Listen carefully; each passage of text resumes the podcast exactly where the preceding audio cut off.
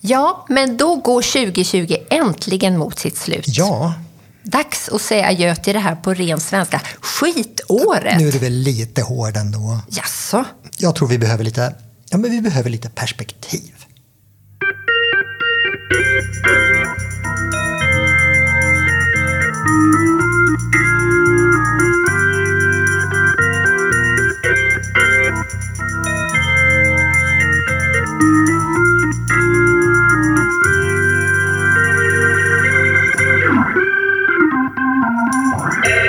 Hej och välkomna till en kvart om Göteborg. Göteborgs stadsmuseums alldeles egna podd.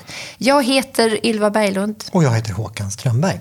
och det här är också sista podden för i år. Och som traditionen bjuder så ska vi inte prata om året som gått utan om... 1920, Och det känns faktiskt lite skönt. nu är du där igen. Ja, men vad är det för år vi har haft?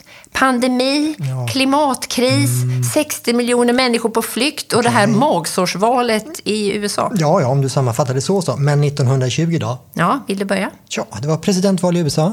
Ja, men snälla. Vadå? En republikan som vann, Warren Harding, med sin slogan “USA first”. Nej, du skojar! USA first and make USA great again. Nej, nej, nej. Return to normalcy var hans grej. Åter till det normala. Han anklagades för övrigt för att ha varit medlem i Ku Klux Klan. Schysst kille. Ja, men alltså ibland känns det ju som historien bara går i cirklar. Kan du inte hitta på något roligare? Pandemi. Är det spanska sjukan nu? Men den var väl över 1920? Alltså den hade något lokalt utbrott våren 1920, men och i princip var den över. Och folk kunde stoppa undan de här. Och vad är det du håller på att prassla med? Åh, det är en broschyr. Råd och anvisningar för att förhindra influensasmittans spridning. Okej, hur illa är det? Alltså rätt primitivt. Jag menar, hosta och nys inte hur som helst, tvätta händerna ofta, besök inte ställen där det finns många människor i onödan, gå inte tillbaka till jobbet för tidigt om du varit sjuk, sjukvårdspersonal uppmanas använda ansiktsmask. Alltså det här låter ju, hur ska jag säga, Ja, vad är det du? alltså som att det är lite granna saker som upprepar sig. Ja. Men då får vi titta på saker som inte upprepas då. En klar skillnad, det är sättet att kommunicera kring sjukdomen. Jag menar, just nu, du kan gå in på vilken nyhetssajt som helst och så läsa det senaste om sjukdomen och vi får dagligen veta hur många som har avlidit här och resten av världen. Då fanns det en helt annan ingång från samhällets sida. Både från myndigheter och media. Det gällde att stävja paniken. Influensapaniken, som den kallades. Okej, det ordet kan ju faktiskt skrämma upp vem som helst. Ja, människors rädsla var ett problem. Rädda människor ansågs mer mottagliga för sjukdomen. Och rädda människor kunde avstå från att hjälpa andra. Så myndigheter och media var helt ensamma att prata så lite som möjligt om pandemin. Okej. Skräm inte upp folk, helt enkelt. Läkaren Oskar Medin gick ut med rådet “Trotsa aldrig faran, men visa ej feg fruktan”. Words. Men på det hela taget så är ju pandemin över 1920. Ja, okej då. Men då kan vi väl titta på några positiva lärdomar. Gärna för mig. Låt oss prata om Sigrid Hansson från Öckerö. Ja, hon... Vem är det? Ja, men en sak som staten sätter tänderna i vid den här tiden, det är ju sjuksköterskorna. Aj! Ja, men alltså inte bokstavligt. Men alltså tills nu så är ju sjuksköterska, det har ju inte varit något skyddat yrke. Det fanns liksom en massa utbildningar som var allt från sex månader till tre år.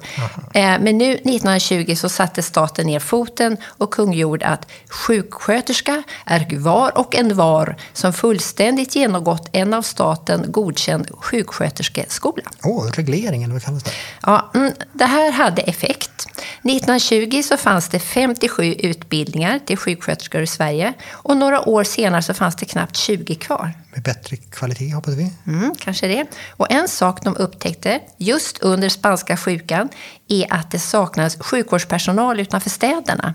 Alltså det saknas en första linje. Så en annan sak som hände 1920 är att de öppnar en statlig skola för utbildning av distriktssjuksköterskor. Och en av de första kullens elever är då Ja, vad heter hon? Sigrid Hansson från Öckerö! En bortglömd hjälte. Ja, men antagligen. En bland många. Och överhuvudtaget så kan, går det ju att säga att 1920, det är ett kvinnoår. Eh, Kanske var på tiden. Ja, det var det nog på tiden. För ett par år innan hade ju Sveriges riksdag beslutat att införa allmän och lika rösträtt. Lite under galgen sådär. Ja, lite så. Rösträtt eller revolution, rösträtt eller revolution. I vart fall, det här var ju något som fick genomföras i etapper. Och kvinnor fick ju inte rösta förrän året efter, 1921. Och det var mycket som skulle ändras innan dess, tänker jag. Ja, bland annat så ändras ju äktenskapsbalken det här året. Och äntligen händer det att gift kvinna blir myndig. Oh, fram tills dess så... eh, Var gift kvinna omyndig när hon gifter sig alltså. Blir, och blir sin mans myndling. Men nu blir det plötsligt jämlikar. Alltså det måste ha känts konstigt. Jag menar, ingenting händer väl så att säga vid köksbordet? Nå, det berömda köksbordet. Ja, men på ett plan så är allt förändrat. Nu kan hon skriva under ja, men vad hon vill och Mm. Men Hon får äga sina egna saker. till och med det. Mm. Och det var det nog en och annan man som tyckte var lite jobbigt. Ja, en och annan kvinna också, tänker jag. Ja. Men vet du vad den frustrerade mannen inte kunde göra längre? Berätta. Han kunde inte ta ut sin frustration på sitt 15-åriga hembiträde. Det här låter lite otäckt. Ja eller nej. För en annan förändring 1920 är att rätten till husaga av minderårig försvinner. Du menar att ända fram tills dess har man alltså... Ja! Husbonde, arbetsgivare har rätt att aga pojkar yngre än 18, flickor yngre än 16. Ja, men barnarbete och barnmisshandel är en skön kombination. Mm, men nu äntligen så är det slut med det. Okej, ett bra år för kvinnan. Ja, men samtidigt. Samtidigt, alltid samtidigt. Ja, men det går ju så trögt. Till exempel så har flickor fortfarande inte tillträde till gymnasierna och motboken. Alltså, hur kommer spriten in i det här? Jo, för 1920 så införs motbok i hela landet. Som innebär att du bara får köpa en viss mängd sprit. Ja, men vilka får ingen motbok alls? Alkoholister? Unga arbetslösa män, naturligtvis, och gifta kvinnor. Såklart. Mm, för kvinnor dricker ju inte. Men är du en välbeställd familjefar, då är du på toppen. Då kan du köpa ut hur mycket som helst. Glugg, glugg, glugg. Lite gungor och karuseller känns det som. Okej, du är myndig. Men spriten däremot. Vad händer mer? Ja, men Göteborgs första stadsbibliotek har vuxit ur sin kostym bara 20 år efter invigning. Okej. Och Inte jättekonstigt kanske om vi tänker att stan växte väl över den här tiden. Ja, men i och för sig så har ju stan vuxit med 70 000 personer på det här året. Men ändå. Eh, nu var biblioteket redan för litet, trots 80 000 böcker. Hallå, för många böcker kan den väl aldrig ha? Nej, det instämmer jag i, men de tar ju plats. Jag vet. Mm. Så nu fick den här arkitekten, Hans Hedlund, han fick komma med ett förslag på en tillbyggnad mot öster med ett platt tak. Men den var liksom inte färdig förrän 1926. Och nu pratar vi inte nuvarande stadsbiblioteket vid Götaplatsen gissar jag. Nej, det här är ju det som är samhällsvetenskapliga biblioteket. Förut hette KTB, vid Vasagatan, precis vid Haga.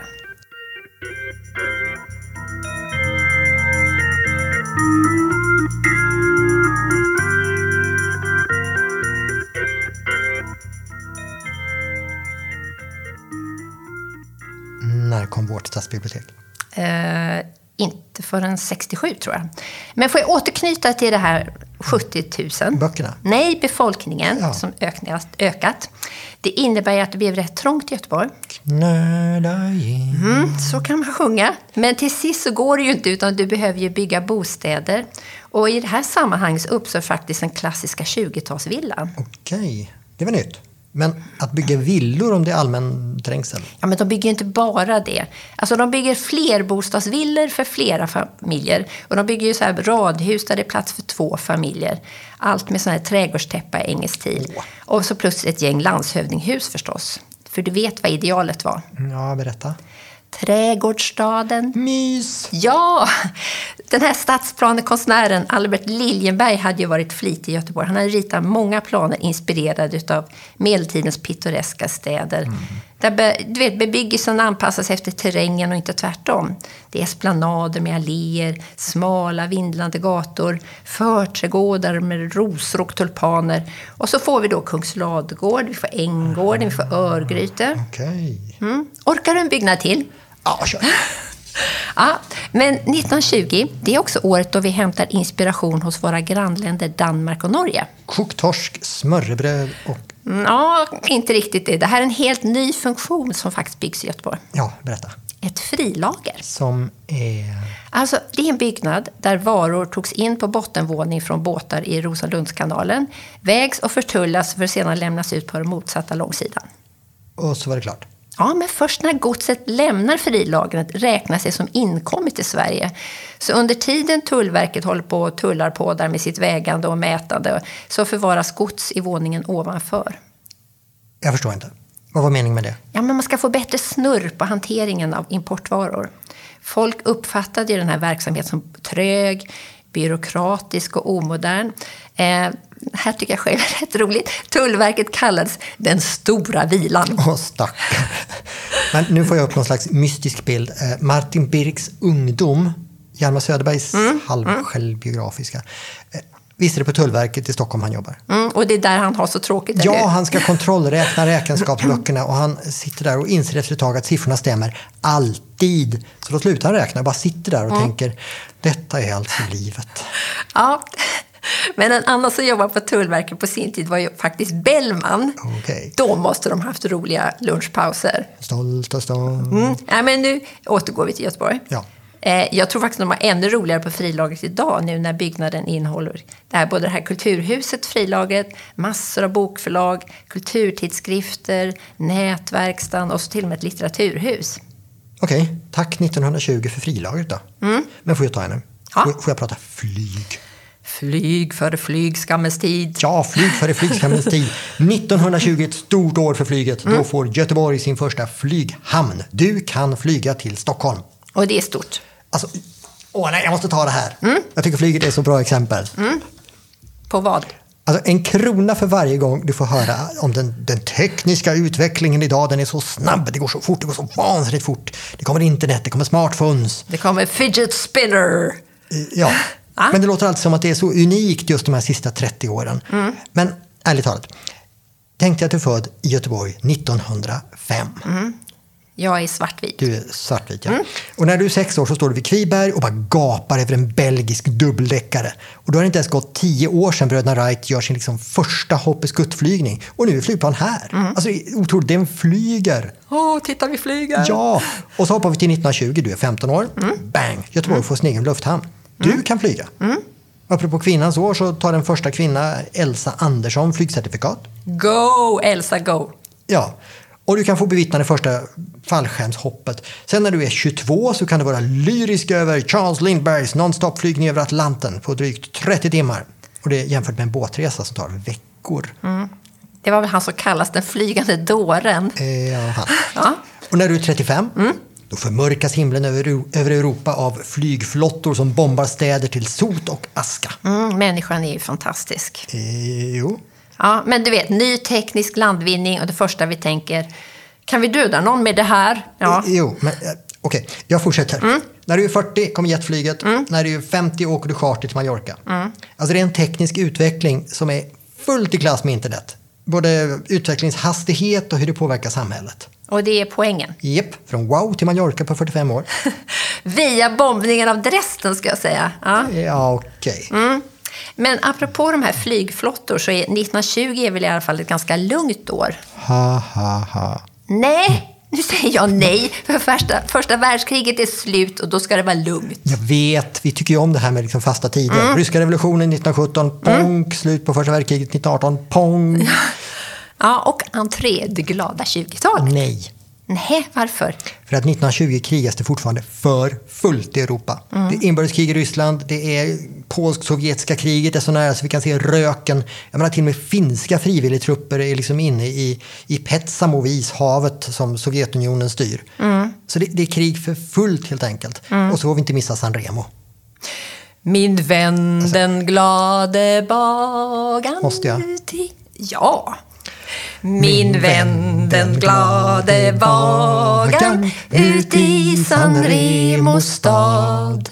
Ja, om ni kände honom så skulle ni bli glad. Fast glad, borde inte vara glada. Ja, Men, men vad är det som händer i San Remo? Alltså England och Frankrike styckar upp Mellanöstern. Tar du Irak och eh, Jordanien så tar jag Syrien och Libanon. Jaha. Alltså, hela området hade styrts från Turkiet men de hamnade på förlorarsidan i första världskriget. Så England hade erövrat Mellanöstern med hjälp av lokala makthavare. Och nu hoppas ju de på att få bilda egna självständiga stater såklart. Mm, och gissa att de inte var med och drack några drinkar där i San Remo. Nej, det var mer typen Hej, det är herr England. Du, vi har kommit på en annan idé. Kolonialism, finfina grejer. Ja, och det finns de som säger att sveket i San Remo det är följt av några decennier av brutalt söndrande och härskande. Det är en av de främsta orsakerna till att Mellanöstern fortfarande är en instabil region. Vilket gör det här till en del av Göteborgs historia.